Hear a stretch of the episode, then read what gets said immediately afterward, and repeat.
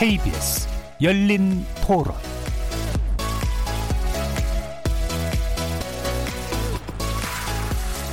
안녕하십니까. 케이비에스 열린토론 정준희입니다.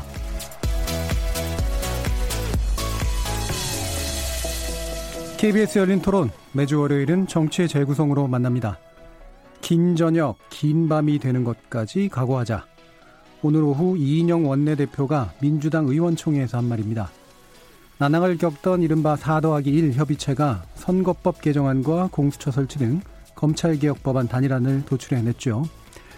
조금 전 일곱 시 본회의가 시작됐고요. 임시국회 회기 결정의 건, 내년도 정부 예산안의 근거가 될 예산부수 법안, 그리고 선거법, 공수처법, 유치원 삼 법 등 패스트, 패스트트랙 법안들이 상정됐습니다. 한국당은 필리버스터 등 강경 대응에 나설 태세고요. 또다시 전운이 감도는 국회, 과연 패스트트랙 위의 열차는 종착역에 따다를 수 있을까요? 다른 한편 이천십구 년에 화려하게 떠올랐거나 혹은 이슈의 중심에 올랐던 올해의 정치인에 대한 이야기도 나눠볼까 합니다.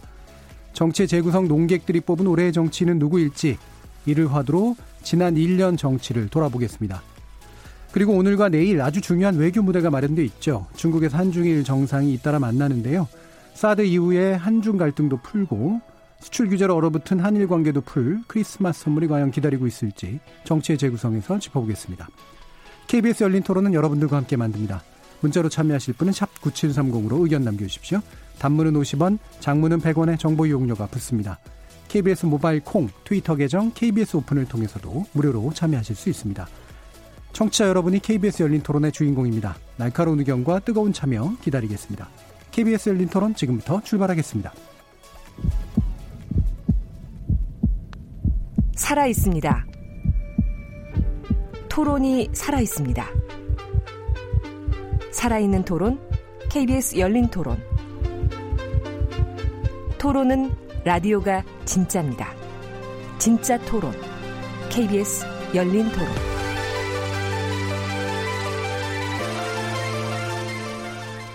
협치는 너무 멀고 대립만 남은 여의도 정치, 여기서 새롭게 바꿔봅니다. 정치의 재구성 함께해 주실 네 분의 논객 소개하겠습니다. 먼저 김민석 전 민주연구원장 나오셨습니다. 안녕하십니까. 그리고 이상일 전 새누리당 의원 나오셨습니다. 네, 반갑습니다. 이준석 새로운 보수당 창당준비위원회 수석부위원장 나오셨습니다. 예, 안녕하십니까. 그리고 김준호 변호사 함께하십니다. 네, 안녕하세요. 자, 이렇게 네 분과 같이 하는 케이비에스 열린토론 월요일 코너 정치의 재구성은 영상으로도 생중계되는데요. 유튜브 들어가셔서 케이비에스 라디오 또는 케이비에스 열린토론 검색하시면 지금 바로 저희들이 토론하는 모습 영상으로도 보실 수 있습니다. 구독 많이 눌러주시고요. 의견 많이 부탁드립니다.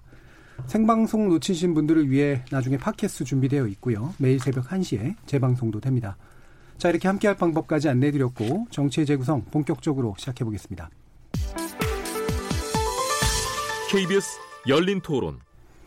예, 아까 말씀드리면서 본회의가 시작됐다는 의기, 뭐, 정보를 전해드렸는데 아직은 의결 정족수 확보가 안 돼서 어, 시작되지 않은 상태라고 하네요. 어, 어쨌든 이 사 더하기 일 협의체가 과연, 과연 가능할까 했던 합의안을 내긴 했습니다. 선거법 개정안 그리고 검찰개혁 법안 단일안이 나왔는데요. 일단은 이제 한 가지 한 가지씩 쟁점을 좀 짚어볼 텐데, 먼저 선거법 관련해서 현재 나온 결론은 문제됐던 이제 석패율 제도는 이제 접기로 했고 삼 더하기 일 야당이요. 그다음에 의석수는 변화 없고 비례대표하고 이제 지역구에서의 변화는 없고 연동형 비례제를 도입하는 안으로 일단 합의가 된 그런 상태입니다. 뭐 여러 가지 말들이 많은데 이제 어쨌든 합의안이 나온 게 중요하다라는 의견도 있고요. 어 이게 이제 과연 개혁에 반영이 제대로 된 것이냐라고 하는 그런 의견도 있습니다. 이 부분부터 간단히 먼저 평가부터 짚어보겠습니다. 먼저 김민석 의원님. 지난주인가요? 저희가 얘기하면서 과연 어떻게 마무리될까를 예상할 때 한 이백오십 대 오십 정도 선에서 디테일은 뭐 조금 변화가 있겠지만 결국 절충되지 않겠냐 이렇게 네. 말씀 나눴던 기억이 나는데요. 큰 틀에서 보면 한 발 나갔다 딱 이 정도 표현인 것 같아요. 그러니까 음. 만족스럽지 않은 부분도 있을 수 있지만 그러나 연동형 비례대표제의 도입이라는 저희가 이번 선거법 개정 논의에 시작했던 가장 큰 취지에 있어서는 한 걸음 나아갔다라고 평가할 수 있을 것 같고요. 많은 여러 가지 조금 이제 조금 더, 더 이제 큰 변화를 바랐던 측 쪽에서는 아쉬움이 있을 수 있는데 가장 큰 제약은 저는 사실은 국민의 눈높이에서 걸림돌이었던 국회의원 숫자 문제에서 제약이 딱 생기면서 사실은 예. 다른 디테일 나가기 어려웠던 음. 것이 아닌가라는 생각이 들고요. 일단 그렇습니다. 그래서 어쨌든 아무것도 못하는 최악은 넘은 것이 아닌가. 예. 한 걸음이라는 게 이제 그런 표현이신 네. 거죠. 아쉬움이 충분히 있을 수 있지만 적어도 뭔가 마무리 지을 때가 오게 만든 것 정도는 의미가 네. 있다라고 보시는 것 같네요. 이상일 의원님. 우리 국민들께서 아마 지난 사월부터 지금까지 지켜보셨을 것 같아요. 그 사월에 패스트트랙의 선거법안 등이 태워질 때 그 민주당과 정의당, 뭐 민평당 이런 정당들이 내세운 그 명분이라는 게 있지 않습니까? 비례성, 대표성, 그리고 이게 선거 개혁이다 해서 어, 내세운 거. 이백이십오 대 칠십오 비례를 이십팔 석 늘리는 아닌데 그게 석패율도 십이 석 하는 거로 들어가 있었고 그게 줄고 줄어서 이백, 어제까지도 이백오십 대 오십이었는데 이제 오, 오늘은 현행 예. 지역구와 비례 그대로 이백오십삼 대 사십칠. 왜냐?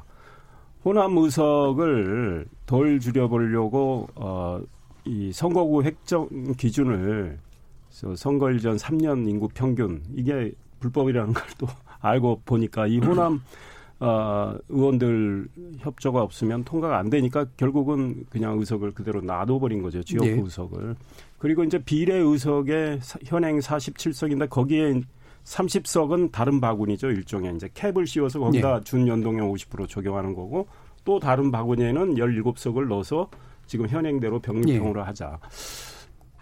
이 국민들이 도대체 던진 표가 어떻게 계산이 돼서 어디 정당 의석으로 가는지 이거 알 수 있습니까? 이거 계산 엄청 복잡합니다. 그래서 처음에 어, 민주당 등이 내세웠던 그 명분은 다 퇴색이 됐다. 결국은 서로 자기들끼리 싸운 거 우리가 다 봤지만 한두 석 더 얻기 위해서 여기까지 왔다. 석패율 가지고 또 신경전 마지막에 엄청 버렸지 않습니까? 결국은 작은 정당들이 두 손 든 건데 이것이 무슨 개혁이냐. 오늘 그들이 낸 그 합의문에도 나와 있습니다. 우리가 참 예, 송구스럽다. 예. 예, 우리가 처음 생각했던 것보다는 너무 어, 뒤처져 있다. 이런 걸 이제 그들도 인정을 했는데 국민들께서 잘 평가하시려고 봅니다. 예. 자 그러면 이준석 위원장님. 사실 그러니까 혁명이라는 것을 하려면은 또는 개혁이라는 것을 하려면은 그 방향성이 옳다라는 확신만 있으면은 몇 가지 희생을 감수하고라도 하는 게 개혁이고 혁명입니다. 그런데 예. 이번에 과정을 보면 아까 앞에서도 계속 언급되었듯이 결국 그 지금 이루고자 한 연동형 비례대표제라는 것이 제도상으로 현행 제도에서 어떤 우위가 있는지에 대해서도 제 생각에 사 플러스 일 협의체 내에서 공감대가 없었던 것 같고요. 결국에는 그 아주 숭고하다는 선거제도 개혁이라는 것이 호남 지역구 몇 석이라는 이해관계 앞에서 와야 되는 과정도 봤고 예. 석패율제라는 사실 부수제도 때문에 무너져가는 모습도 봤고 전 그렇기 때문에 자 이제 사월로 저도 이제 시계를 한번 돌려보면은 그 당시에 과연 이것이 강행 처리를 시도할 만큼 완성된 아니었느냐에 대해 가지고는 앞으로 이 사 플러스 일이라는 것에 참여했던 주체들 같은 경우에는 굉장히 국민들에게 반성을 하는 자세로 이제 설명을 해야 될 게 있을 거다. 왜냐하면 예. 결국은 의석수 변화 없습니다. 지금 그리고 결국에는 결과적으로 지난 선거의 득표율을 그대로 적용해 보면은 그냥 정의당이 한 다섯 석 더 가져가는 것 외에는 큰 변화가 없습니다. 그렇기 때문에 저는 지금 시점에서 꼭 이런 것을 위해서 사월부터 지금까지 국회를 공전시켰어야 되는 것이냐 한번 반문하고 싶고 어. 이 정부의 아니면 이번 범 여권의 항상 문제는 소득주도 성장 같은 경우에도 그 전에 이미 많은 사람들이 우려되는 점을 지적했음에도 불구하고 독선으로 밀어붙였던 것이고 연동형 비례제 같은 경우에도 처음에 언급이 됐을 때 굉장히 이런 우려사항들 정치학자들이나 아니면 법학자들 이야기 많이 했음에도 불구하고 국민들에게 그 부분은 쏙 숨기고 있다가 지금 와가지고 비례한국당이니 뭐니 이제 이야기가 실질적으로 나오니까 접어드린단 말이죠. 저는 이런 것들은 앞으로 좀 한치 앞을 내다보는 정치를 했으면 좋겠고 특히 최근에 그런 어떤 어, 한치 앞을 못 내다보는 안들을 자꾸 냈던 것이 여당이라는 것에 상당히 국민들은 불안해하고 있을 겁니다. 예. 김준우 변호사님. 국가시험 제도를 보면 음. 과락이라고 하는 제도가 있습니다. 음. 사십 점 이하면 뭐 다른 평균 점수가 높더라도 이제 불합격을 하게 하는 시험 제도죠. 그래서 근데 이제 뭐 어떤 시험은 평균 육십 점이 넘으면 합격하는 시험도 있지만 음. 이제 그 상대 평가를 해서 사람을 이제 뽑다 보면 꼭 이제 그 절대 평가가 아니라 이제 사, 그 합격 여부는 이제 달라지는. 근데 기본적으로는 이제 면과락이라고 해서 사십 점은 평균은 넘어야 돼. 어떤 과목도 사십 점 이상은 맞아야 된다는 거죠. 저희는 지금 결론 난 거는 낙제는 면했다. 예. 낙제는 면했는데 합격이냐. 음. 여기서는 아직 좀 더 지켜봐야 된다라고 하는 게 냉정한 평가인 것 같고요. 이백오십삼 대 사십칠을 그대로 둔 거는 개인적으로는 유감스러운데 예. 비례대표 의원을 늘리는 걸 반대하는 국민 여론은 반영한 거 아니냐 이렇게 볼 수도 있는 측면이 있어서 예. 좀 평가를 좀 유보해야 될 것 같고 그다음에 이제 연동형의 그 캡이라고 하는 상한을 삼십 석을 둔 것이 실제로 총선을 했을 때 삼십 석을 못 채울 가능성도 적지 않다고 저는 보거든요. 예. 이건 말하자면 사실 약간 민주당의 보험 같은 건데 큰 틀에서 보면 지난 십 일 동안 이제 어, 한국당과의 가능성은 모두 닫아진 채 사 플러스 일 체에서 이제 삐걱거린 거에서는 민주당이든 소수정당이든 조금 시쳇말로 스타일은 좀 구겼다. 예. 저는 이제 그건 명백한 것 같은데 결론을 두고 이 난 결론이 뭐 석패율 제도에 대해서 찬반이 많았는데 어쨌든 뭐 반영하지 않기로 했고 이런 걸 보면 국민 여론을 크게 거스른 선거제도 개혁이라고 보긴 어렵겠다라는 예. 생각이 들고 이제 작년 가깝게는 작년 십이월 십오일에 이제 손학규, 이정미 두 당시 대표가 단식을 하면서 이제 원래는 한국당까지 합의해서 선거제도 개혁을 같이 했고 그때 이제 바른미래당, 뭐 정의당, 평화, 민주평화당 그때는 아직 대한신당이 분당되기 전입니다. 그 외에도 이제 녹색당이라든가 뭐 노동당이라든가 이런 원외정당까지 다 같이 여의도에서 그때 집회를 했어요. 삼천 명 정도. 예. 그 제일 첫 줄에 이제 어, 이준석 최고위원이 앉아 계셨거든요. 그때만 해도 선거제도 개혁에 또 이제 맨 일선에 나 계신 분인데. 아니, 시켰었어요. 어쨌든 이제 팩트를 이제 말씀드리고, 왜냐면 예. 제가 그 집회 연출이었기 때문에 제일 첫 줄 앞에서 이제 기다, 보고 있었습니다. 그래서, 어, 그, 그래서 결국은 이 김민석 의원님께서는 이제 한 발 나간 개혁이다라고 했는데 저는 반발 난, 나간 네. 개혁이다라고 평가하는 게 맞지 않을까 싶고 특히 이 캡 부분 같은 경우는 국민한테 사실 설명이 별로 안 돼요. 그래서 아마 결국은 음, 유감스럽지만 이 선거제도도 아마 다음 총선을 마치고 나서 한 번 더 개혁 논의가 불가피하지 않을까 이렇게 예. 좀 보고 있습니다. 예. 반발에 대해서 어떻게 보세요? 아니, 내가 나중에 아까 반발이라고 할까 하다가 한 발 가고 또 한 발 가야 한 걸음 걷는 거기 때문에 제가 반발이라고 생각을 해서 이렇게 말씀드렸는데 아쉬움이 있죠. 예. 사실은 그런 의미에서 저도 그런 의미의 반발 또는 한 발 결국은 방향은 가야 할 방향인데 현실의 사실은 벽이 생각보다 높았다. 이게 국회의원 정수에서 딱 막혔고 또 비례에 대한 국민의 의견이 원사이드하게 한쪽으로 딱 가는 것이 아니고 이런 점에서 사실은 예. 좀 어려움이 있었던 것이 사실이다. 그러나 저는 이번 논의를 한번 거치면서 뭐 한 발이 됐든 반발이 됐든 방향을 이렇게 틀었기 때문에 이제 앞으로 갈 수 있는 것은 이렇게 해서 국회를 구성하고 또 구성된 정당들이 어떻게 하느냐에 따라서 갈 수 있는 길은 열렸다 이렇게 저는 생각합니다. 예, 지금 이제 비례성과 대표성을 늘린다라고 하는 게 결국은 선거법 개정에서 핵심적인 개혁의 어떤 방향이었는데 그거를 지향했던 측에서는 아쉬운 결과고 그다음에 이제 그걸 반대했던 쪽에서는 대표성과 비례성에 대한 언급이 사실은 명확하지는 않은 채 이제 만약에 한다면 비례대표를 없애자 이렇게 자유한국당도 조금 나온 거잖아요. 그럼 현행에서 그렇게 많이 변화는 되지 않고 약간의 비례성과 대표성이 강화된 정도 수준이라면 사실은 완벽하게 반대할 만한가라는 그런 질문도 나올 것 같은데요. 한국당은 제가 이 자리에서도 좀 이야기를 했지만 예. 이 비례를 없애자, 지역 이백칠십으로 하자. 이거는 소위 개헌 예. 이야기를 한 거란 말이죠. 대통령 중심제에서는 뭐 미국처럼 소선거구제를 가자. 예. 미국의 비례대표 없지 않습니까, 상하원에. 그런데 정의 연동형을 하겠다면 의원내각제하고 이원집정부제, 이 개헌 문제를 그래서 같이 하자 이런 입장이었잖아요. 그런데 이제 이 준연동형을 하는 나라는 뭐 찾아보기 어려운 것 같아요. 연동형 백 퍼센트 하면은 저는 어, 의원 수가 늘어나야 되니까 네. 이거는 저는 헌법 위반은 아닌 것 같아요. 그런데 음. 지금 캡을 씌웠지 않습니까? 비례 삼십 석에 오십 퍼센트 준연동형 적용하는 이 캡을 씌우면 한 정당이 특히 큰 정당들은 지역에서 많이 당선될 때 그 지역 의석이 비례 의석에 영향을 주게 됩니다. 예. 그러면 이거는 이천일 년에 헌법재판소가 그 당시는 일 인 일 표제였어요. 그래서 어, 지역에서 어, 얻은 득표를 가지고 비례를 계산한 거. 이게 위헌이라고 그랬잖아요. 지역하고 비례를 연계하는 건 위헌이라고 했어요. 그러면 이것도 저는 위헌 소지가 상당히 있다. 이런 예. 지적을 할 수가 있고, 아, 아마 이 법안이 처리가 된다면 한국당은 당연히 아마 뭐 헌재에 이 문제를 가져갈 것 같아요. 예. 그다음에 어, 다른 뭐 시민단체들 같은 경우도 헌법소원 낼 가능성이 상당히 크다. 예. 위헌 법률 아니냐. 이런 문제 제기가 나올 가능성이 크고, 무엇보다 이미 말씀드렸지만 우리 국민이 지금 선거 제도는 딱 계산이 그냥 쉽게 나옵니다.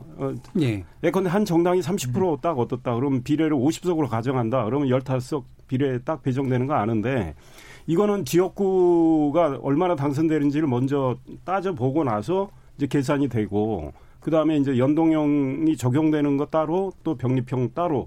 그러니까 굉장히 복잡해졌는데, 우리 국민이, 국민을 모르게 하는 이 선거법, 이 난리를 쳐서 이렇게 해야 되는 건지, 게다가 제1야당이 반대하는데 이렇게 밀어붙여야 되는 건지, 참 여당의 정치력 답답하다, 이런 지적하고 알겠습니다. 싶습니다. 두 가지 문제 지적하셨는데, 하나는 위헌성 여전히 있다. 그러니까 결국에는 자유한국당이 그런 식의 의견들을 냈던 건 현재 헌법 체제하고 안 맞기 때문이다라고 이제 말씀해 주신 거고요. 두 번째로는 국민들이 내가 누구를 지지하거나 또는 어떤 정당을 지지하는지에 대한 명확한 눈에 보이는 게 있어야 되는데, 이게 복잡한 계산식에 묻혀버렸다, 이제 이런 얘기시잖아요. 한 말씀만 더 드리면. 예. 그 비례성, 대표성도 여기 이 준연동형에서 문제가 될 수 있어요.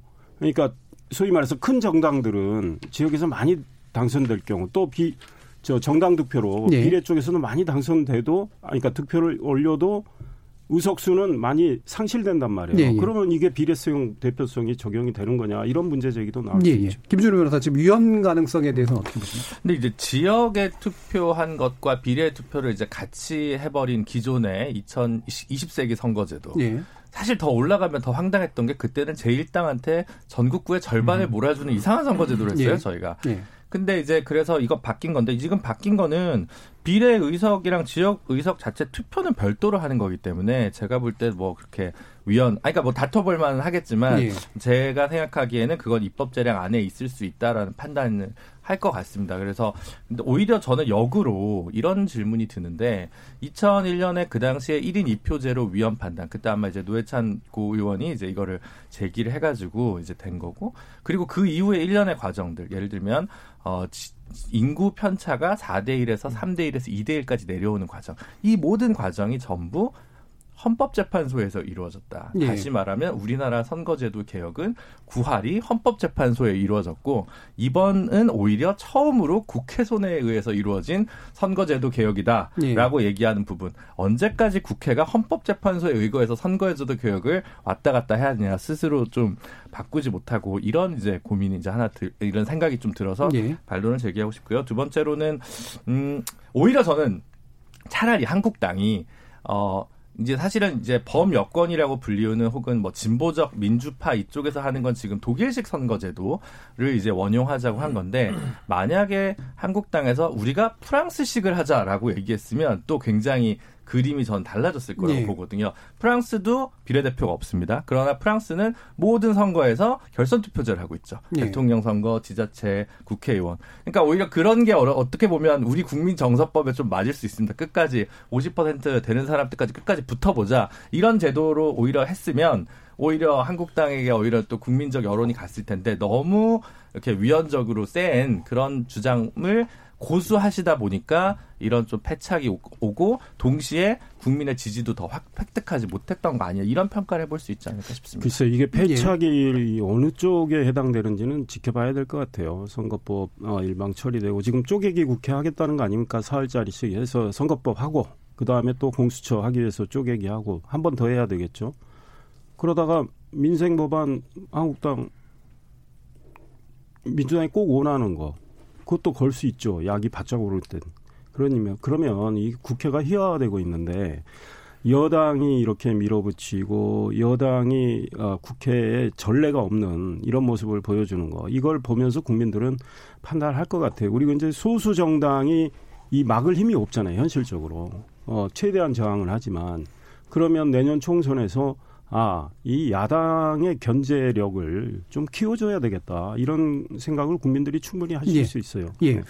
총선에서 어떻게 나올지 또 이제 이 부분은 당연히 정치적으로 어, 판단을 받아봐야 되는 부분 같고요. 검찰개혁 법안으로 좀 넘어가 보죠. 지금 어, 일단은 기소심의위원회는 따로 두지 않는다. 그다음에 공수처장은 추천위가 위원 일곱 명 중 여섯 명의 찬성으로 두 명을 추천하게 한다. 대통령이 그중을 한 명을 택한다. 그리고 국회 인사청문회를 거친다. 이렇게 일단 요약되고 있는 것 같고요.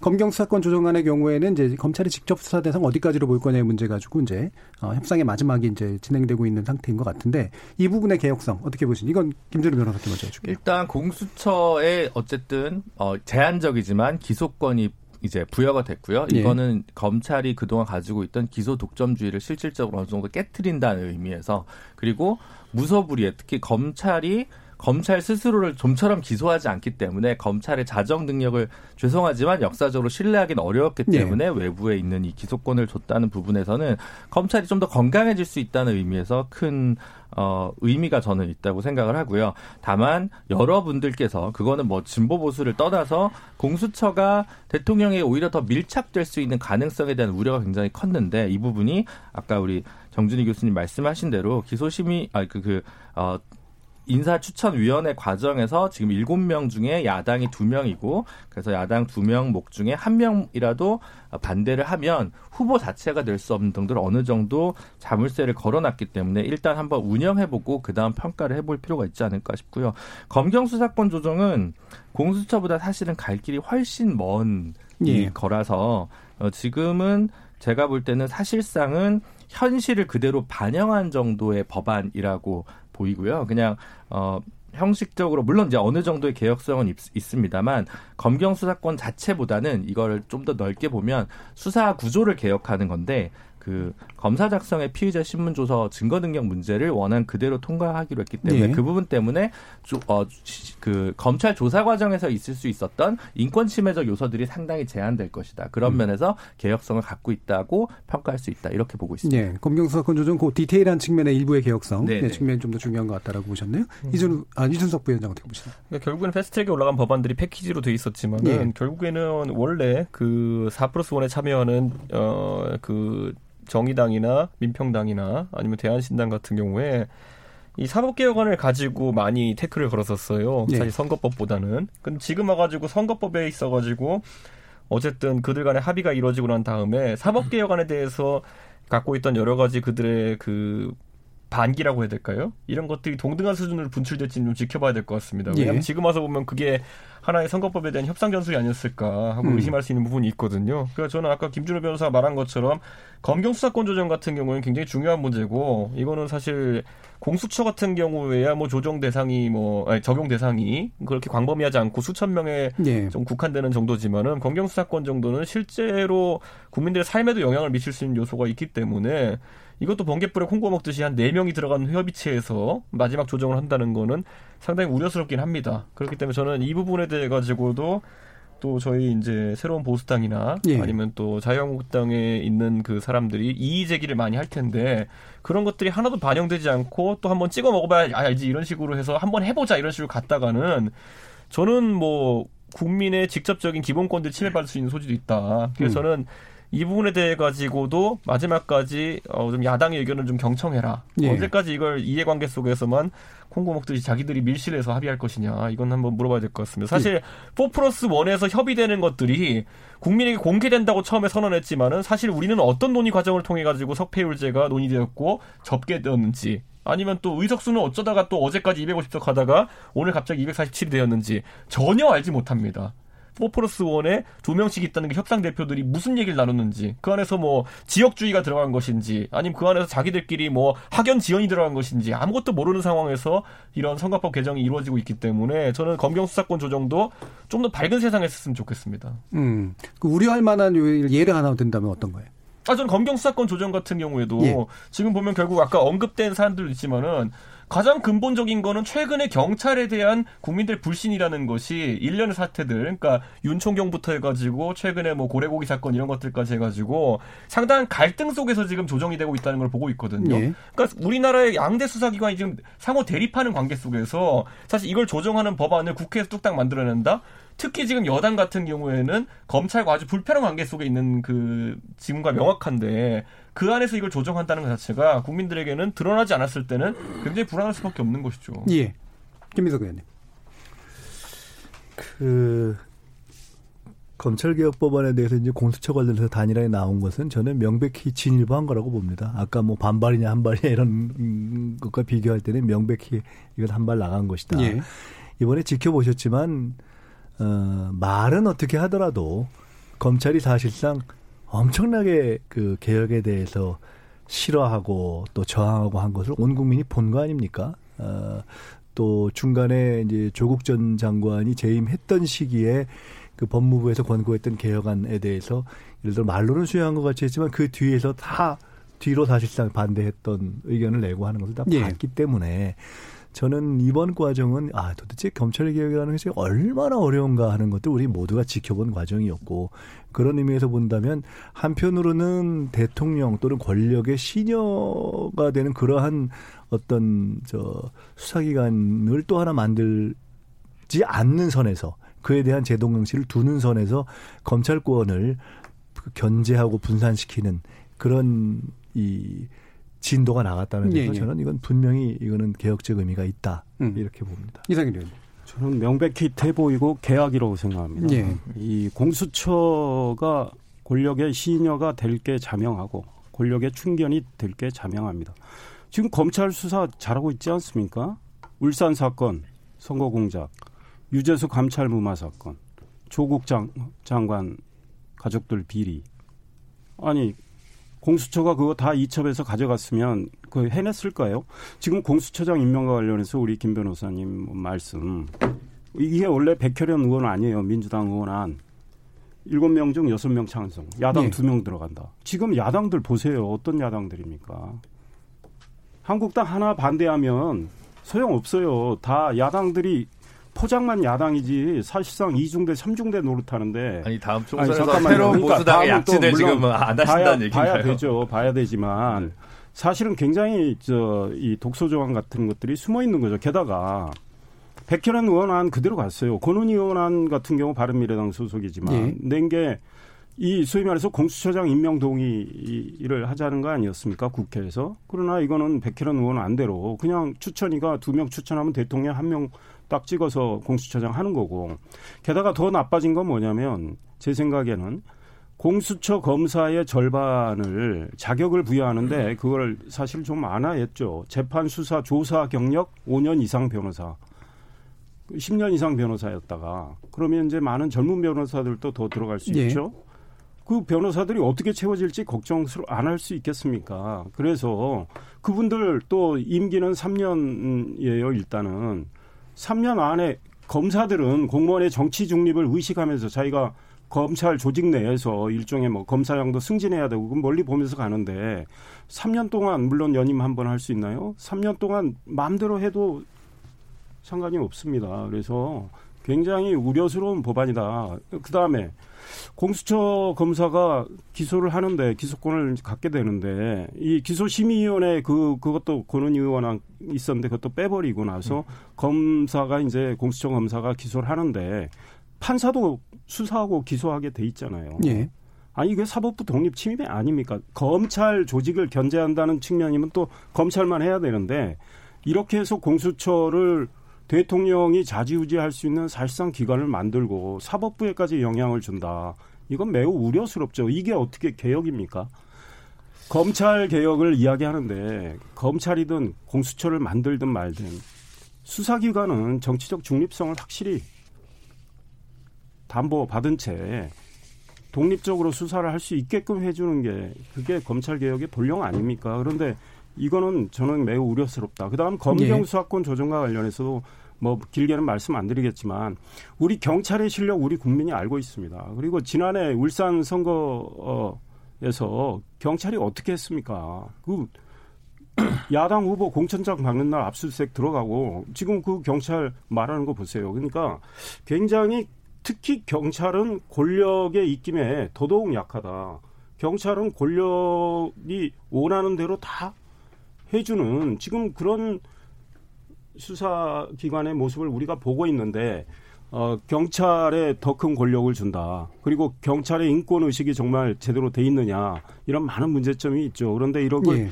이런 것들을 이렇게 패스트트랙에 태워서 계속 급하게 졸속으로 처리하니까 걱정스럽죠. 예. 지금 이상일 전 의원 말 들어보면 검찰에 대한 평가는 굉장히 후하시고 검, 경찰에 대한 평가는 굉장히 박하시다는 예, 이 말씀은 예. 좀 드릴게요. 검찰이 과거에 어, 많은 잘못을 했습니다. 수사권도 남용하고 자기들 비리 자기들 봐주고 예. 그 검찰의 그 문제는 저는 그것도 도려내야 된다고 예. 봐요.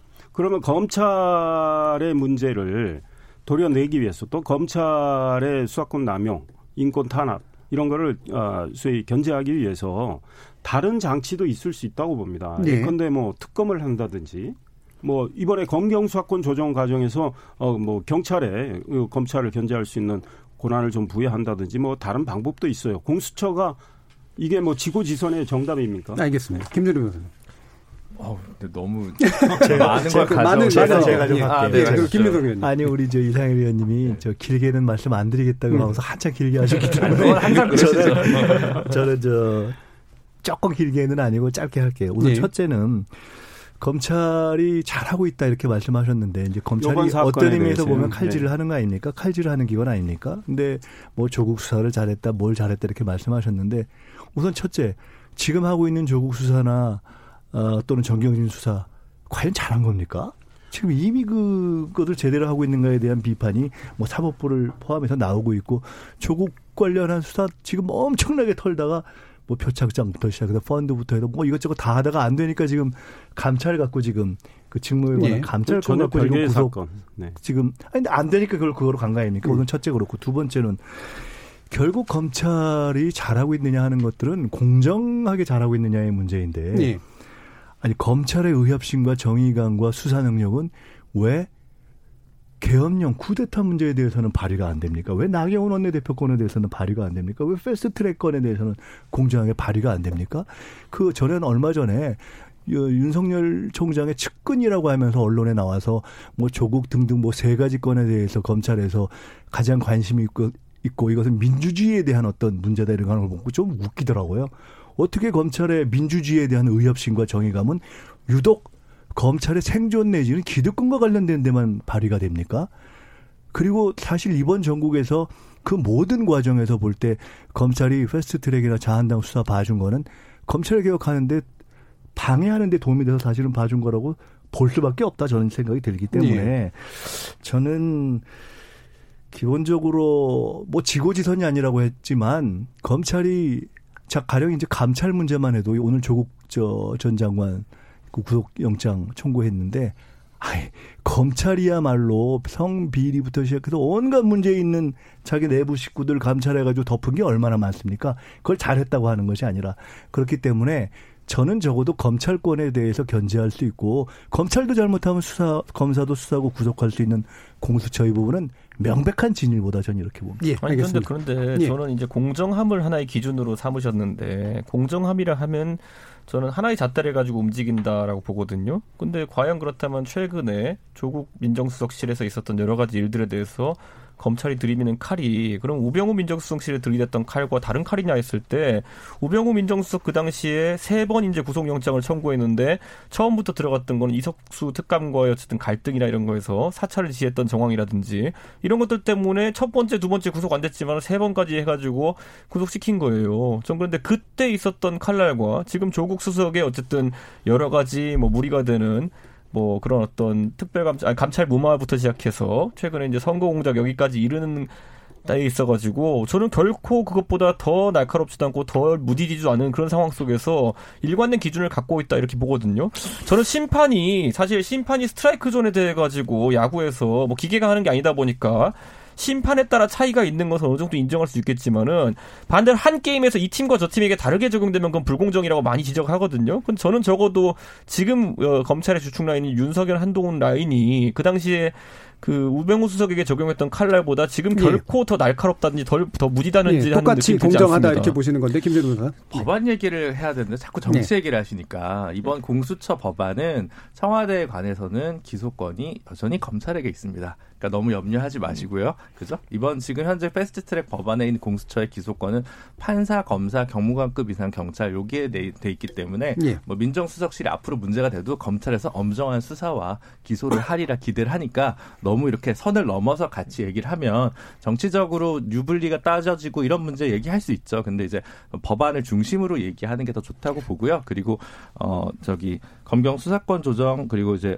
검경 수사권 조정 같은 경우도 뭐 경찰청 법안이 사실은 같이 좀 개정될 필요가 있습니다. 그래서 그건 국회가 또 할 일이고요. 경찰도 문제가 많죠. 십삼 만 경찰이 가지는 권한의 문제, 이런 오남용의 문제, 아직 역량의 문제, 여러 가지가 문제되기 때문에 그 부분에 대해서도 개혁 법안을 좀 국회에서 생산적 논의가 예. 앞으로 계속됐으면 좋겠다. 이렇게 예. 정도로 하고 마무리를 네, 하는 게 좋을 것 같습니다. 저는 오늘 이제 그 구속영장이 청구됐으니까 조국 전 장관에 대해서 딱 한마디만 한다면 이 소위 과거 정권 수사를 하면서 우리 국민들 많이 알게 됐어요. 아, 직권남용이 이렇게 중한죄가 되는구나. 이게 감방에 가는구나. 많은 분들이 지금 어, 박근혜 정부 때 있는 분들이 직권남용으로 지금 구속되고 그랬는데 지금 조국 전 장관 어찌됐든 유재수 감찰 중단에 사실은 책임이 있단 말이죠. 그 직권남용 권리행사 방해로 영장이 청구됐는데 과거 정부에 했던 그 잣대가 그대로 잘 적용되는지 지, 지켜봐야 알겠습니다. 되고 예. 한 말씀만 더 드리면 조국 전 장관 인사청문회 앞두고 어, 코링크 피해 낸 가족 사모펀드 있죠. 십억 오천만 원. 그거 사회 혼납한다고 그랬어요. 그리고 딸이 받았던 서울대 환경대학으로 부산대 의전원에서 받았던 한 이천만 원 됩니다. 그 장학금도 환원하겠다고 그랬어요. 이거 저의 진실된 마음이라고까지 했습니다. 그 국민이 보는 앞에서 생중계인데 왜 안 하죠? 예, 그 부분은 정치인 얘기할 때 나중에 예, 또 했으면 좋겠고요. 하길 예, 바랍니다. 예, 김민석 의원까지 듣고 가겠습니다. 어, 구속영장 청구된 부분에 대해서는 사법부의 이제 판단을 우리가 보면 되는 것이고요. 그다음에 이제 직무유기 우병우 저 수석권이 직무유기 관련한 건이었고 지금 직권남용을 걸었는데 일단 그것이 조금 차이가 있고 그건 좀 저 더 깊은 논의가 필요하기 때문에 일단 좀 별도로 하고 세 번째로는. 지금 감찰에 대해서 책임이 있다라고 지금 전제해서 말씀하셨는데 그것은 이제부터 검토를 해야 될 사항이기 때문에 네. 그렇게 전제할 사안은 아닌 것 같고 마지막으로 아까 우리 이준석 최고께서 동일한 그 잣대와 동일한 방식으로 평가를 해야 되는 것이 아니냐 했는데 적어도 우병우 수석의 케이스와 이번에 조국 전 장관의 케이스를 딱 한 측면에서만 비교해서 동일하다고 볼 수 없는 것은 지금 조국 전 장관의 경우는 다 모든 관련한 것들을 재판 결과를 지켜봐야 하지만 사실상 조국 전 장관에 대한 어, 사실상 타겟을 하면서 정경심 또는 뭐 가족, 동생, 어, 자녀 쭉 치고 들어갔는데 수사를 하면 안 돼서 이걸 건드려도 안 되고 저거 건드려도 안 되고 저거 건드려도 안 되면서 지금 사실은 구속영장이 네. 마지막에 감찰권으로 간 것이기 때문에 어, 우병우 수석권 케이스와는 예. 케이스 자체가 다르다. 이걸 잡기 위해서 이거저걸 쭉 건드려갔던 전형적으로 검찰 수사에서 지적되는 별건 수사 방식으로 진행됐다 하는 것은 전 분명하다고 봅니다. 알겠습니다. 저도 법적인 얘기 하나만 하면 예. 정경심 교수 그 표창장 위조 관련해서 공소시효 때문에 급하게 무리하게 기소를 했다가 예.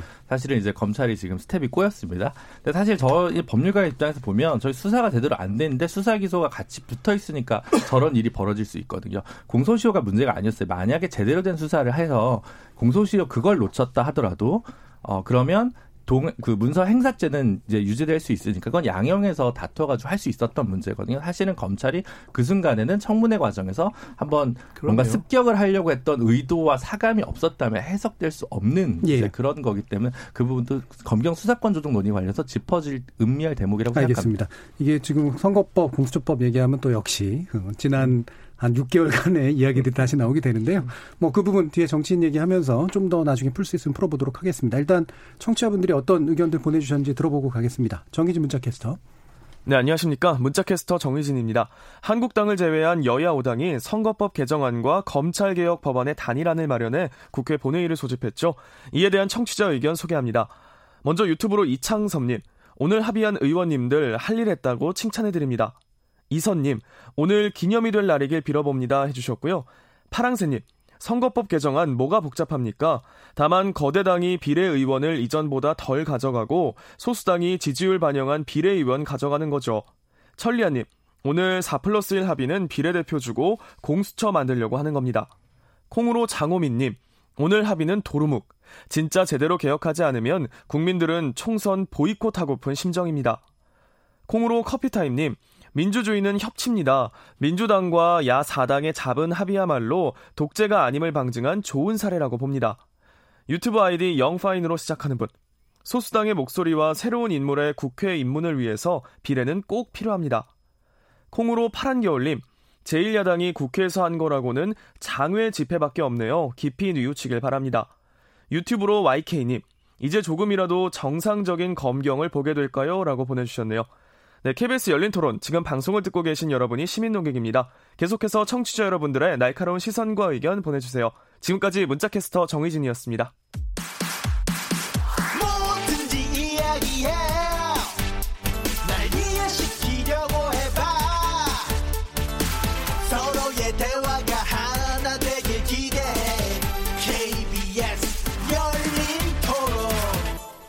예, 케이비에스 열린토론 월요일 코너 정치의 재구성 함께하고 있습니다. 이상일 전 의원, 김민석 전 민주연구원장, 김준우 변호사, 이준석 새로운 보수당 창당준비 수석부위원장, 이렇게 네 분과 함께하고 있습니다. 이 시간 영상으로도 생중계되고 있는데요. 케이비에스 모바일 콩 보이는 라디오를 통해서 보실 수 있고요. 유튜브에서는 케이비에스 일 라디오 또는 케이비에스 열린토론 검색하시면 지금 바로 저희들이 토론하는 모습 영상으로도 보실 수 있습니다. 자, 후속 토론 이어갈 텐데요. 뭐 미처 못 나누신 이야기들은 또 정치인에 관련된 이야기와 함께 또 섞어서 이야기할 수 있을 것 같습니다. 어, 오늘 이제 코너 준비하면서 네 분께 올해의 정치인을 한 명씩 꼽아달라 이렇게 말씀을 드렸습니다. 뭐 이제 좋은 의미로든 나쁜 의미로든 어쨌든 이슈의 중심에 올랐던 정치인은 누구였다고 생각하시는지 여쭤봤는데요. 일단 김민석 전 원장께서는 어떤 분을 꼽으셨나요? 정치인이라고 보기는 어렵. 다고 할 수도 있지만 저는 조국 전 장관을 뽑았습니다. 예. 그 이유는 간단히 말씀드리면 첫째는 뭐 우리가 이번에 검찰개혁이라는 정치적 이슈를 빼고 올해를 생각하기가 어렵고 어쨌든 그 이슈의 제기와 뭐 거의 뭐 연결되어 있는 분이나 마찬가지고, 두 번째로는 의도치 않게 우리 사회에 공정이라는 문제를 던져서 우리가 또 한번 모두가 고민할 화두가 던져진 측면이 또 있고요. 세 번째로는 어쨌거나 과연 조국 장관의 미래가 어떻게 될 것인가 하는 문제는 이제 그야말로 법정에서 다투어져야 하는, 누구도 쉽게 예단하기 어려운 법의 판단의 문제가 남아있기 때문에 그 모든 면에서 의미도 있었고 검토해볼 점도 있고 또 흥미롭기도 하다 하는, 예, 점에서 저는 가장 큰 화제성을 기준으로 고르는 거예요. 뭐 긍정적이냐 부정적이냐에 따라서 사실 조 장관을 빼고 얘기하기가 좀 어렵지 않습니까? 이른바 이제 그 하반기에 우리 정치를 그 들썩이게 만들었던 문제적 인물로서 조국 전 장관을 꼽으셨습니다. 자, 그럼 이상일 전 의원은 누구신가요? 예, 우리 김민수 의원님 잘 꼽으셨다고 봐요. 저도 기자 생활하면서 많은 뭐 장관 후보자 봤지만 조국 전 장관처럼 이렇게 많은 문제 제기가 되고 기사가 되고 의혹이 많은 분은 처음 봅니다. 앞으로 이제 뭐 사법 절차가 있으니까 지켜봐야 되고, 저는 야권에서는 뭐 그래도 뭐니 뭐니 해도 황교안 대표 뭐 이분의 리더십에 대해서 또 찬반 논란도 많고 하지만 사실 어 관 이제 검사 출신으로 또 행정부에서 경험이 있지만 정치 경험은 전혀 없는 분이 어 지난 일월 한국당에 입당을 해가지고 불과 한 달 만에 어 당의 대표가 되고 말이죠. 경선을 통해서. 사실 거의 전례가 없는 이런 경우고, 그 이후에 지금까지 뭐 한국당을 뭐 이끌어오는 과정에서 논란도 있고 실수도 있고 뭐 하지만 그래도 어 비교적 이제 착근을 계속 해 가고 있다. 그러니까 아 이분이 보수 통합 어젠다를 던졌습니다. 근데 그게 어떻게 진행되고 있는지는 어 저도 잘 모르지만. 예. 만약에 어떤 결실을 맺게 되고 어, 또 공천 과정에서 일단 한국당도 상당히 공천이 중요하다, 공천 개혁을 하겠다 이런 입장이니까 공천 과정에서 리더십을 또 발휘하면 총선에서는 좋은 결과가 나올 수도 있고요. 만약에 총선에 좋은 결과가 나온다면 이 다음 대권 도전에 어, 야권 후보로서는 거의 자리를 굳히는 어, 셈이고, 어, 총선에서 실패할 경우는 또 뭐 아마 집으로 또 가실 수도 있는데, 어, 그러니까 상당히 국민 입장에서는 굉장히 관심이 있는 큰 어, 야권 지도자고, 현재 차기 어, 어, 대권주자 경쟁에서도 야권에서는 가장 앞서고 있기 때문에, 예, 뭐니 뭐니 해도 한교안 대표를 꼽을 수밖에 없겠다 이 생각입니다. 음, 그럼 제가 약간 추가로 질문 드리면, 네. 왜냐하면 이제 지금의 현역 정치인이시니까 그 황교안 대표께서는 지금의 야권의 관점에서 봤을 때 좀 기념비적인 정치적 요소를 가지고 있다고 보시나요? 그러니까 일종의 기록상으로는 저는 일단 말씀드린 대로, 예, 입당 한 달 만에 음. 당대표, 그것도 소위 말해서 제일 야당 의석이 백 석이 넘죠. 지금 한교안 대표 되실 때는 백십 석도 넘었는데 음. 중간중간 많이 줄었지만 아, 그, 이렇게 된 데 대해서는 물론 상황이 좀 있었죠. 예. 어, 그럼에도 불구하고, 어, 당 대표가 돼서, 어, 지금 당을 이끌어오는 과정. 이거는 뭐 상당히, 일단 야당 헌정사에는, 뭐 예. 정당사에는 기록이 충분히 될 수 있다. 알겠습니다. 생각입니다. 자, 이준석 수석부위원장은? 저는 사실 다른 분들이 다른 이런 뭐 조국, 황교안 이렇게 알려진 분들 뽑을 것 같아가지고 제가 이공삼공 세대의 희망 하태경을 뽑았습니다. 많이 알려진 분이에요. 네. 이공삼공의 희망이라는 건 약간 가짜 희망이에요. 아닙니다. 이게 왜냐하면 여기 계신 분들만 해도 네. 이미 그 젊은 세대와 관심사가 괴리되어 있다는 증거예요. 예. 뭐냐면 최근에 이제 하태경 의원이 이제 국회의원 두 번 했으니까 팔 년 동안 의정, 의정생활 한 거 아닙니까? 예. 그런데 하태경 의원 본인도 그렇게 얘기하지만은. 가장 보람 있는 일 년을 보냈다 이렇게 얘기하더라고요. 예. 그게 왜 그러냐 했더니만은 그 올 초에 어떤 여론조사에서 사실 이공삼공 세대가 가장 우리 사회의 갈등 요소로 생각하는 것이 무엇이냐 했는데 어 이제 오십 대 이상은 보통 지역 갈등, 이념 갈등 이런 걸 주로 뽑았거든요. 그런데 그 이공삼공 세대 쪽으로 갈수록 이제 젠더 갈등이라든지 예. 아니면 또 이런 불공정에 대한 부분, 그러니까 뭐 경제적 그 빈부격차나 이런 것들이 이제 음. 주요 갈등 요소로 뽑혔거든요. 그런데 하태경 의원이 한 작년 전까지만 해도 굉장히 이념에 치우친 정치인으로 많이 활동했었죠. 그러니까 예. 뭐 종북 논란에 있어가지고 그렇죠. 내가 과거에 뭐 음. 그런 거 해봤으니까 진짜 종북을 때려잡겠다 이런 예. 거 하면서 새누리당 시절을 보냈었는데 이제 작은 당이 오면서 민생에 눈을 떴습니다. 예, 음. 그래가지고 올해 보면은 뭐 그 방송사 오디션 프로그램에서 부정이 있었던 것도 예. 잡아가지고 지금 뭐 그 피디 같은 경우에는 법의 처분을 기다리고 있는 상황이고 그거 외에도 젠더 이슈에 관해서도 하태경 의원이 여러 가지 지적하고 국방 문제나 이런 것들 오늘은 이제 또 이십 세로 이제 국회의원 출마 가능 연령을 내리자라는 법안까지 내면서 예. 요즘 하태경은 인기가 좀 괜찮습니다. 젊은 사람들한테 가보면은. 예. 예, 그렇기 때문에 저는 이게 그 단순히 그냥 포퓰리즘적인 시도로 끝날 것이 아니라 각 당이 이번 총선에서 좀 경쟁적으로 이공삼공 세대를 향한 정책들을 많이 냈으면 하는 바람에서 아까 말한 것처럼 그 이미 뭐 이름이 알려진 인물이지만은 그 지난 칠 년과 달랐던 하태경의 지난 일 년 이런 것들을 상기하며 많은 정치인들에게 비슷한 시도를 할 것을 좀 권장하고자 골랐습니다. 어, 예, 알겠습니다. 그 뭐 약간만 추가로 질문하면 예. 그, 그 젠더 갈등 문제하고 근데 세대 갈등까지 아마 포함된 그렇죠. 그런 측면일 텐데 예. 아무래도 주된 지지층은 이십 대 남성이라고 보는 건가요? 그렇게 되어 있고요. 그러니까 예. 사실 지금 우리 사회가 아직까지 젠더 문제가 초기 태동기지. 예. 저도 이제 미국에서 제가 십 년 전쯤에 대학 다닐 때 보면은 초기에 갈등기가 지나가고 난 다음에는 이제 정반합을 찾아가는 과정이 있거든요. 그러다 보니까 아무래도 뭐 성별 간의 갈등이 극단화되어 가는데 결국엔 성평등이라는 관점을 사회적으로 하나 만들어내는 게 중요하기 때문에 예. 저는 과정으로 보고요. 물론 지금 상황에서 다소의 충돌은 있을 수 있겠으나 애초에 이걸 다루지 않는 것도 지금 정치권의 문제입니다. 예. 그래서 저는 뭐 앞으로 이런 것들을 꾸준히 다루면서 음. 합의점 찾아갔으면 좋겠는 것이 지역 갈등이라든지 이런 것들이 대두되다 보니까 노무현 대통령 같은 선구자들이 나서가지고 그걸 수십 년에 걸쳐서 깨는 과정 뒤에 예. 지금의 어떤 성과들이 나오고 있는 것처럼 저는 이 부분도 충분히 양 어, 진영에서 또는 양성에서 각자의 노력이 있어야 될 것이 아닌가 봅니다. 음, 그러니까 자꾸 이제 묻으려고 하는 주제를 어쨌든 예. 수면 위로 끌어올리는 힘, 그게 제일 중요하다고 보시는 거네요. 그렇죠. 예, 예 알겠습니다. 김준호 변호사님. 저는 문재인 대통령을 음. 꼽았고요. 네, 어, 조국 장관 사태, 조국 장관 처음에 고민했어요. 저도. 근데 겹쳐서 제가 안 꼽은 게 아니라 조국 장관 사태가 나면서 사실은 어떻게 보면 정치적으로 치명상을 입을 가능성이 제일 많은 건 문재인 대통령이었는데 어쨌든 예. 조국 장관이 사퇴를 하면서 어 어쨌든 사람들은 또 그 좀 더 적대적인 정치적 입장을 가지신 분들은 여기서 이제 레임덕이 온다. 이제 끝났다. 내년 총선은 야권에 훨씬 더 기울어지는 이제 어떤 리트머스 시험지다라고 했는데 실제로는 그렇게 굴러가지 않고 있다라는 게 사실은 이제 여론조사에서 좀 나타나고 그래서 어 뭐 제가 생각했던 것보다 훨씬 더 우리 사회에 문재인 대통령이 갖고 확보하고 있는 신뢰 자산이 굉장히 두텁구나라는 생각이 좀 들고 개인적으로는 제가 뭐 이 방송에서도 정치를 너무 안 하신다. 음. 어떤 거는 그냥 사법부에 맡기고 어떤 건 그냥 국회에 맡기고 본인이 좀 덜 나서시는 것 같아요. 그게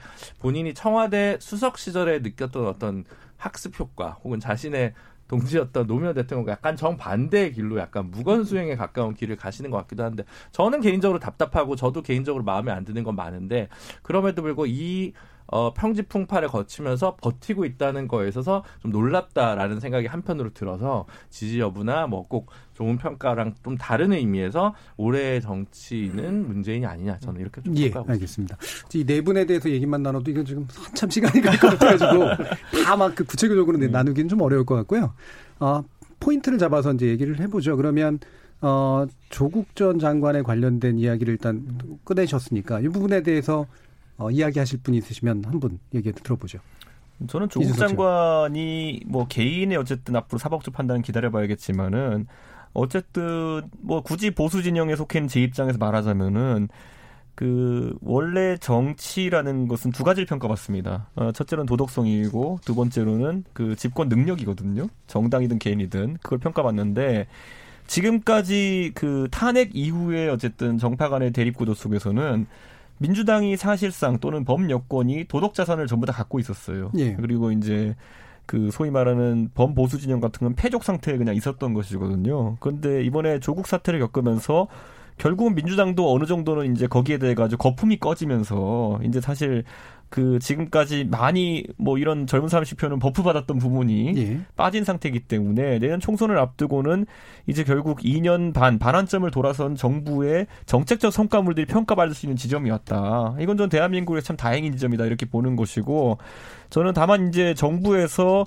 그 조국 사태가 이루어지는 와중에서도 한 가지 이제 부수적으로 시도했던 것이 참 저는 친일 반일 논란이라든지 이런 것들 예. 저는 정책적인 요소를 벗어나 가지고 이런 편가르기 시도들이 있었던 것에 대해 가지고는 굉장히 안타깝게 생각하고 이제야말로 진검승부로 과연 대한민국의 경제나 안보 이슈에 대해 가지고 어, 어떤 진영이든 합리적인 대안을 제시하는지 이제 겨뤄볼 수 있는 때가 왔다 이렇게 봅니다. 예, 어떤 면에서 이제 뭐 민주당이 가지고 있던 상대적 도덕적 우위라든가 이념 갈등에서의 우위라든가 이런 식의 측면들이 정책으로 전환되는 계기다? 그렇죠. 심지어 이제 두 번의 선거를 거치면서 대선과 예. 지방선거를 거치면서 그게 이제 아까 상대적 도덕 우위라고 표현하셨는데 예. 그게 아니라 어느 정도 수준까지는 민주당이 그걸 절대적 우위로 가져가려고 하는 지점도 있었어요. 예. 그러니까 이번에 그때 토착외구란 단어가 나온다든지 이랬을 음. 때 사실 그런 걸 보면서 상당히 우려스러웠던 지점이 있었는데 저는 어쨌든 앞으로는 그런 어떤 국민 평가라기보다는 아까 말했던 정책 승부 제대로 예. 이루어졌으면 좋겠다. 그러니 아까 말했던 이공삼공에 대한 정책 경쟁 같은 것도 다시 뛰었으면 좋겠다. 예. 이천십이 년 선거 때는 이공삼공 세대를 향한 정책 경쟁이 어느 때보다 강했던 그런 선거였습니다. 총선과 예. 대선에서 반값 등록금 정책이라든지 우리가 기억할 수 있는 많은 정책들이 있었는데 지난 이천십육 년대 이후로는 그게 또 상실된 시기가 있었거든요. 지금이라도 정치권이 다시 한번 눈길을 돌렸으면 합니다. 네, 예. 이 부분 김민석 의원께 다시 돌리죠. 그 아니 뭐 하신 말씀에 대해서 특별히 더 보탤 건 없고요. 예. 그 조국 장관이 본인이 제기하거나 또는 조국 장관으로 해서 제기된 여러 가지 문제들은 어, 완결형이 아니라 이제 시작이라고 봅니다. 아, 우리가 이제 검찰 개혁에 관련한 법안도 이제 오늘 일 차 통과가 되겠지만 그것뿐만 아니라 제기된 공정의 문제 또 본인에게 지금 제기된 사법적인 판단의 문제 모든 걸 포함해서 어, 이제 시작. 이라는 점에서 저는 뭐 특별히 더 보탤 건 없습니다. 알겠습니다. 자, 그러면 황교안 대표로 넘어가도록 할게요. 황교안 대표 문제는 제가 다른 분께 먼저 질문을 드리고 다시 이상일 의원께 이제 돌리겠는데 황교안 대표에 관련해서 이런 식의 이제 우려들이 좀 나오잖아요. 그러니까 이를테면 결국에 이제 보수통합이라고 하는 가치를 걸었지만 결국에는 좀 더 극우적인 모습으로 기울면서 이른바 이제 태극기 부대 쪽에 더 많이 결합되는 모습으로 나타나니까 이게 결국 보수의 분열을 외로 또 어, 진작하는 면이 있지 않느냐라는 그런 지적도 있는 것 같은데 이 부분 김준우 변호사님 어떻게 보십니까? 저는 잘 모르겠어요. 황교안 음. 대표님 무슨 생각하시는지 솔직히 잘 모르겠어요. 그게 무슨 생각을 본인이 하는지를 모르게 하는 게 제일 잘하시는 것 같기는 해요. 음. 여태까지 총리하실 때도 뵈면. 근데 어, 결국은 가장 크게 너르게 보수 대통합을 하기 위해서는 필요에 따라 어떨 때는 우클릭, 어떨 때는 뭐 좌클릭 뭐 이런 거를 좀 잘 해야 된다고 생각을 하시니까 오히려 다른 분들 예를 들면 탄핵에 찬성했던 분들이라든가 이런 분들은 하지 못하는 내가 이걸 할 수 있다라고 얘기하는 사실 굉장히 애매모호한 개인적 히스토리를 갖고 있음에도 불구하고 즉 어, 불가근 불가원 관계를 마지막 어, 박근혜 대통령 말기에 좀 보여줬음에도 불구하고 어쨌든 어, 박근혜의 총, 박근혜 대통령의 총리였다는 점을 또 어느 정도는 활용하는 그 정도가 이제 있기 때문에 그런 행보 자체가 끝까지 어, 이 당 전체를 우쪽으로 우클릭하고 싶어 한다기보다는 좀 통합을 염두에 둔 행보라고 저는 계속 보고 있었거든요. 오히려 저는 황교안 대표가 부상하는 걸 보면서 두 가지 의문이 이제 하나가 있는데, 하나는 사실은 어 저는 이제 그런 거 있어요. 역시 검사가 법관들보다는 좀 대가 세구나. 예. 네. 음. 안대희, 김황식에 비해서는 음. 잘 버틴다. 이제 음. 이런 평가를 하나가 있어요. 하지만 이회창 총재만큼 막강한 예. 개인적 스토리와 자산을, 정치적 자산을 갖고 있는지는 좀 의심스러워요. 지역적 기반이라던가, 뭐, 엘리트로서의 성공의 측면에서도 보면 훨씬 좀 더 미달하는 측면이 있거든요. 그러면 상대적으로 조금 약한, 어, 정치적 자산을 가지고 있는, 백그라운드를 가지고 있는 이런, 어, 황교안 대표가 잠시나마 일 년 이상 이 대표를 할 수 있다는 것은 한국당의 인물란의 다른 말이기 때문에, 혹은 음. 보수의 인물란의 다른 말이기 때문에 그 부분에 대해서 보수의 고민이 더 깊을 것 같다. 황교안 대표로 대선을 돌파할 수 있을지 없을지, 이제 시작이다, 계속 이제 시작이다라고 하는데, 저는 오히려 보수 대통합을 위해서 우클릭을 하시면서 본인이 전사할 망정, 다음 대선에서 가장 강력한 후보가 될 수 있을 만큼의 자질을 보여주거나 중도 확장성을 못 보여주기 때문에 오히려 황교안 역할로는 오히려 보수 대통합을 총선 전에 이끌어내고 끝날 수도 있다라는 생각이 좀 들더라고요. 그런 예. 면에서 그건 황교안의 숙제일 수도 있고, 좀 다른 결에서 보수의 숙제가 아니겠나. 황교안이 주는, 황교안이란 인물이 던지는 질문은 그런 게 아니겠는가라는 생각이 듭니다. 예, 이상일 의원님. 예, 뭐 앞으로 어떻게 될지는 예측하지 뭐 예측하기 어렵지만, 한교안 대표 연설, 대중 연설 한번 들어보셨어요? 요즘 장애식 조금 좀 아니, 과하시더라고요. 아니요, 문 아무개라는 그러니까 뭐 표현을 쓰는데 이제 표현 표현 가지고 뭐, 뭐 이야기할 수 있죠. 그런데 제가 보니까 그 이 학습 능력이, 정치인의 학습 능력이 예. 꽤 뛰어나다. 이제 대중 연설을 과거에 고등학교 때 소위 이제 학생회장을 했단 호국단. 말이죠. 예. 어, 그때 그 당시에는 이제 호국단이었지만 음. 그래서 그런지 지금 심재, 심재철 원내대표도 서울대 총학생회장 해가지고 이 바깥에서 대중연설이 굉장히 호소력이 있어요. 음. 나름 물론 뭐 지지층이 많이 모이지만 예. 황교안 대표도 아 그에 못지않게 잘하더라고요. 그러면서 어, 나름 어, 이미 말씀드렸지만 착근을 해가고 있다. 그 사이에 뭐 많은 비판과 공격을 이제 여권으로부터 받고 있지만 그래도 뚝심이 많이 생기고 있다. 아, 예산안을 한국당 입장에서 이렇게 날치기 처리당한 상황에서, 그러면 뭐 수적으로 절대 열세인 상황에서 어, 강경 투쟁을 하는 지금 이 상황, 그리고 이제 선거법안하고 공수처 신설법안 때문에 뭐 절대 반대를 하기 때문에 투쟁을 하고 있는데, 그래서 아마 우양우 뭐 결국은 우리 공화당 쪽으로 네. 가는 거냐 이런 관측도 나오고 기사도 어, 꽤 나왔습니다. 그런데 얼마 전에 로텐다홀에서 이분이 바로 똑같은 질문을 받았어요. 왜 우양우 하는 거 아니냐 네. 뭐 이런 질문을 받고, 그러면 중도는 어떻게 되는 거냐. 그래서 아 저는 그 제가 처음에 보수 어, 대통합을 내걸었을 때 생각했던 그거를 하나도 흐트러뜨리지 않고 있습니다. 그게 지금 요 우리 이준석 전 최고 옆에 있지만 요 변혁 쪽하고 예. 이제 노크를 했던 거 아닙니까? 물밑에서는 제가 보기에 어떤 교감은 있는 것 같아요. 그러나 제가 잘 몰라가지고 음. 어떻게 이게 뭐 구슬도 서말이 깨워야 되니까 어떻게 될지 모르지만, 그러니까 지금 국면은 그렇게 강경 투쟁을 해서 그렇게 비칠 수는 있는데, 이 국면이 지나간 다음에는 제가 보기엔 통합 어젠다를 상당히 드라이브를 걸 수도 있다. 음. 왜냐 이거는 본인과도 관련된 거고 내년 총선과 직결된 문제거든요. 예. 그다음에 이제 그 거기서 리더십을 어, 발휘를 해가지고 그 힘으로 또 공천 개혁을 또 할 수도 있어요. 예. 이제 그렇게 해서 만약에 어, 총선에서 좋은 결과를 얻는다면. 과거 이해창 총재의 위상만큼 갈 수도 있어요. 그런데 이제 이해창 전 총재는 처음 들어오실 때 소위 말해서 그 김, 돌아가신 허주, 김윤환 아, 의원이 그 그룹들, 민정계 그 그룹들이 사실 굉장히 받쳐줬거든요. 그런데 지금 이제 한교안 대표가 처음 들어왔을 때는 한교안 대표를 끈끈히 이렇게 받쳐주는 그런 의원 그룹은 상대적으로 적었단 네. 말이죠. 그런데 이번에 로텐더홀 이런 농성을 하고 지난번 청와대 앞 단식을 이분이 하시면서 보니까 의원들, 위원장들하고 유대감이 상당히 강해졌어요. 네.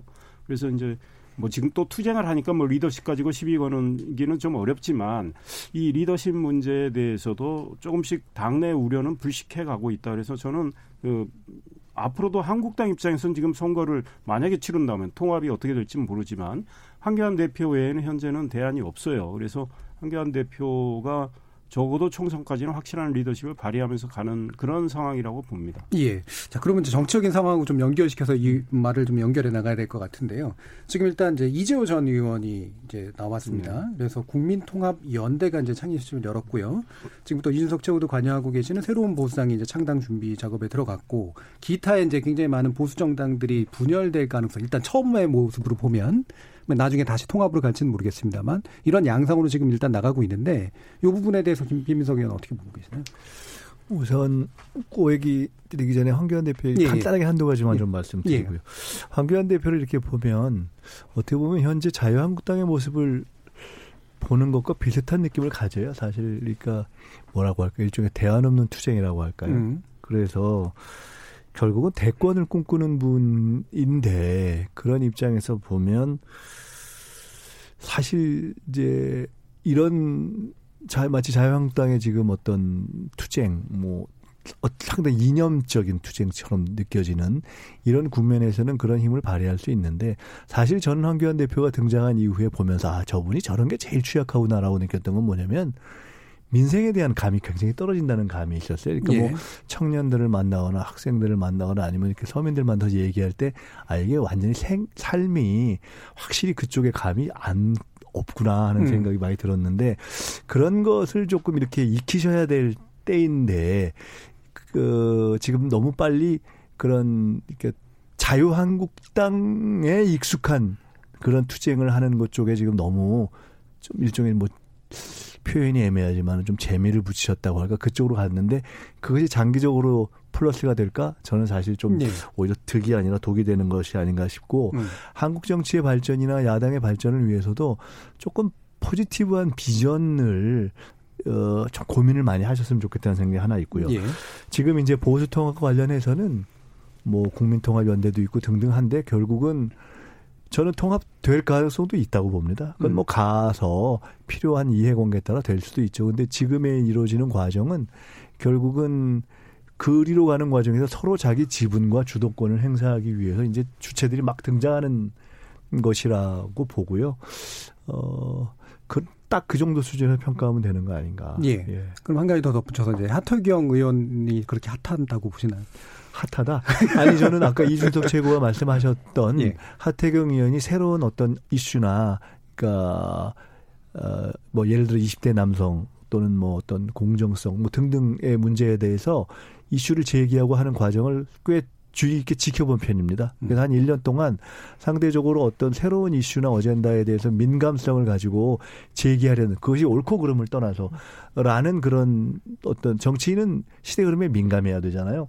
그런 점에 있어서의 하태경 의원의 어떤 노력 조금 빨리 가는 거 저는 이건 크게 높게 평가하는 편이고 이 새로운 정치, 새로운 보수, 뭐 진보 보수를 떠나서를 읽어가는 입장에서 그런 식의 어떤 기동력이나 민감성은 저는 필요하다고 보고 있는 입장이어서 제가 아까 아, 이공삼공의 희망이에요? 이렇게 여쭤봤던 거는 음. 이제 완전히 희망으로 정리가 됐어요? 하고 물어본 거지. 예. 아, 그것에 소구력을 가지고 노력을 하고 있다라는 음. 것을 제가 예. 부정하는 건 예. 아닙니다. 예. 그럼 이준석 위원장님, 예. 그 지금 하태경 의원 문제까지 포함해서 이 보수 재편 어떻게 보고 계세요? 저는 보수가 아까 말했듯이 그 사실 패족 상태가 된 이후로 음. 과연 조국 사태로 인해 가지고 다수간의 반사 이익을 얻은 그런 어떤 외부 효과 외에 내부적으로 어떤 성찰을 했느냐에 대해 가지고는 예. 여전히 뭐 점수를 매길 요소가 없습니다. 음. 그냥 자유한국당을 놓고 보면 당대표 몇 번 교체되면서 스타일이 바뀐 것 외에 정책의 근간이 어떻게 바뀌었는지 이런 것도 보여준 바가 없고 특히 뭐 저희가 속했던 바른미래당과 지금 새로운 보수당으로 이어지는 그 개혁보수 분파라고 하는 곳에서도 바른미래당 내의 어떤 투쟁 과정 속에서 지난 일 년에 출혈이 많았지 사실 예. 새로운 노선을 보여주는 거는 이제 시작하는 거거든요. 그러다 보니까 저는 이 부분에 있어가지고 제가 항상 인용하는 고 노회찬 의원의 그 비유긴 하지만은 어느 정도 이제 우리가 세신이라고 하죠. 예. 때를 미는 걸 때를 세신이라고 미는 거. 그러고 예. 뼈를 깎는 걸 쇠신이라고 하는데 저는 쇄신을 벗어나가 쇄신하는 모습을 보여줘야 된다라고 네. 생각하고 목표치 삭제가 과거에 비해서 굉장히 낮아졌다. 음. 예를 들어 황교안 대표가 지금 총선에서 어떤 목표치를 가지고 있는지는 본인만 아마 알 겁니다. 그런데 제가 굳이 지금의 어쨌든 보수 정당 내 지지율로 보면요. 지난 선거 때 이천십이 년 총선을 앞두고는 홍준표 그 당시 대표가 지금의 지지율보다 조금 나은 지지율에서 총선에 비전이 없다는 이유로 사실상 탄핵당하고 그때 박근혜 비대위가 들어섰거든요. 그 정도로 총선 승리에 대한 경각심이 있었다면은 예. 지금은 아, 이 정도면 그래도 한 이 년 전보다 낫지 뭐 이런 정도의 매너리즘에 빠진 것이 아닌가라는 음. 생각이 들어서 보수 진영 전반이 목표치 자체가 하향 조정된 것이 아닌가 음. 네. 아니면 선거에 대한 감 자체를 지난 한 삼 년간 패배가 이어지는 동안 상실한 것이 아닌가 음. 지금보다 호, 나, 훨씬 더 더한 민감도로 나서가지고 정책을 만들고 좌클릭을 할 거면 할 것이고 중도 진영이 어떻게 공략할지에 대해 가지고 고민해야 되는데 저는 이 생각합니다. 지금 이제 총선을 삼 개월여 앞두고 이제 그 양면 전쟁을 치르려 하잖아요. 그러니까 오른쪽에는 우리 공화당을 두고 왼쪽에는 나머지 이제 범여권 정당들을 두고 어 양면 전쟁을 치려고 하면요. 아니 일, 이 차 세계대전에서 독일이 계속 졌던 이유가 뭐겠습니까? 이 차 그 양면 전쟁이라는 건 언젠가 한계가 드러나게 돼 있거든요. 그러니까 저는 지금 시점에서라도 사실 전장이 어딘지를 명확히 해가지고 나서야 되는 것이 아닌가 이렇게 싶습니다. 알겠습니다. 자 이제 문재인 대통령 순서가 남아서요. 어, 이상일 의원께 여쭐게요. 그 예, 아유, 대통령 어떤 역할을 하셔야 된다고? 사실 뭐 그랬죠? 문재인 대통령 기대 많이 걸었는데 이, 지난번에도 뭐 이제 절반 임기 평가할 때도 저는 뭐 많은 점수를 안 줬는데요. 일단 문재인 대통령 취임사 한번 읽어보시고 초심을 좀 다시 다지셨으면 좋겠다. 아, 뭐 그 취임사 정말 좋은 내용들이 많으니 어, 실천 좀 하시고 조국 전 장관 어, 사태와 관련해서도 좀 인사에 내가 아 인사를 내가 이렇게 해서 실패하는구나 그런 성찰이 필요하다. 예. 그런데 뭐 그렇게 많은 의혹이 나왔어요. 그 전에 다른 물러난 분들 보면 그거보다 훨씬 소위 세 발의 피 있는 의혹 나왔어도 물러났는데 조국 전 장관을 뭐 아낀 건 이해하지만 국민의 눈높이에서 판단하셔야 되는데 아, 불법이 하긴 안 된 상황에서 의혹만 가지고 물러나게 할 수 없다. 그 잠깐 삼십육 일 했는데 불법 지금도 아까 우리 김민석 의원님 불법 확인 안 됐다는 식으로 말씀하셨는데 왜 물러나게 했습니까? 그러니까 그런 데서 실패해서 좀 교훈을 얻으셨으면 좋겠다. 소득주도 성장 역시 실패해서 교훈을 얻으시고 어, 지금 중국 가셨지만 북한 핵 문제 지난 이 년 동안 우리 국민 기다려왔습니다. 우리 국민이 원하는 지점으로 단 한 발짝이라도 왔는지 북한 핵 폐기 입구에도 못 들어갔는데 그러면 문 대통령이 아, 이 지점에서 한번 진단을 하고 어떻게 전략을 짜야 되는지 예. 고민을 해보시기 바랍니다. 예, 김준우 변호사님 마무리 발언이 되네요. 네, 저는 경제 외교 분야에 있어서는 음. 사실 대통령의 외생 변수가 너무 많아서 그걸 가지고 평가를 일단락하기에는 좀 너무 어, 박하다고 생각하고요. 정치 사법 분야에서의 개혁을 민주당이 제대로 했느냐 그리고 국회와 협조를 하에서 대통령이 적극적으로 했느냐 사실은 어, 이상일 의원님께서 얘기한 거에 정반대의 그 입장에서 좀 비판을 가해보자면 이른바 개혁입법연대를 구상이 가능했음에도 불구하고 혹은 탄핵연대를 지속할 수 있었음에도 불구하고 그걸 좀 잘 안 했죠. 근데 이천십칠 년에는 예산 통과할 때는 자유한국당 그때는 패싱하고 사실은 국민의당이랑 같이 정리를 했습니다. 근데 십팔 년에는 오히려 소수정당이랑 내치고 이제 어, 자유한국당이랑 이제 협의를 해서 예산안을 처리했고 올해는 또 이제 다시 반대 왔다 갔다를 좀 했는데 어, 패스트트랙 과정이나 이런 것들을 좀 봤을 때 국회에서 입법을 순수하게 여전히 대통령께서는 조금 어, 변호사 출신이다 보니 좀 개념에 천착하고 그걸 벗어나면 좀 섞이는 믹스를 좀 꺼려 하시는 부분이 있는 것 같아요. 그래서 이상일 의원님과 다른 의미에서 어떻게 보면 같은 결론인데 좀 인사를 좀 너르게 너르게 쓰고 좀 정치도 좀 더 폭넓게 하는 면모를 좀 보이는 게 어, 좋지 않을까라는 인연. 그리고 어쨌든 어, 그 이제 이런 거죠. 이천십이 년 총선, 이천십육 년 총선에 비해서는 임기 말과는 조금 그래도 거리가 있는 총선을 마주한 게 어떻게 보면 대통령한테는 약간 복이라고 할 수 있거든요. 그래서 예. 그 이후에 또 과정들도 그래서 초심을 잃지 않은 가운데 좀 임기 말까지 좀 잘 완주해 주셨으면 좋겠다. 이런 당부를 드립니다. 아니, 알겠습니다. 각하 정치를 좀 대국적으로 하십시오. 이건 거예요? 자, 현재 국회 상황 좀 알려드릴게요. 국회 본회의는 시작됐는데 일단 첫째 안건인 임시국회 회기결정 안건에 대해서 한국당의 필리버스터 신청을 이제 국회의장이 거부하면서 지금 한국당 의원들이 강력하게 항의를 이어가는 중이고요. 임시국회를 이십오일 종료하는 회기 결정을 의결한 상태라고 합니다. 케이비에스 열린토론 월요일 코너 정치의 재구성은 이렇게 마무리하겠습니다. 오늘 함께해 주신 김민석 원장님, 이상일 의원님, 이준석 부위원장님, 김진우 변호사 세 분, 네 분 모두 수고하셨습니다. 감사합니다. 감사합니다. 저는 내일 저녁 일곱시 이십분에 다시 찾아뵙겠습니다. 지금까지 케이비에스 열린토론 정준희였습니다.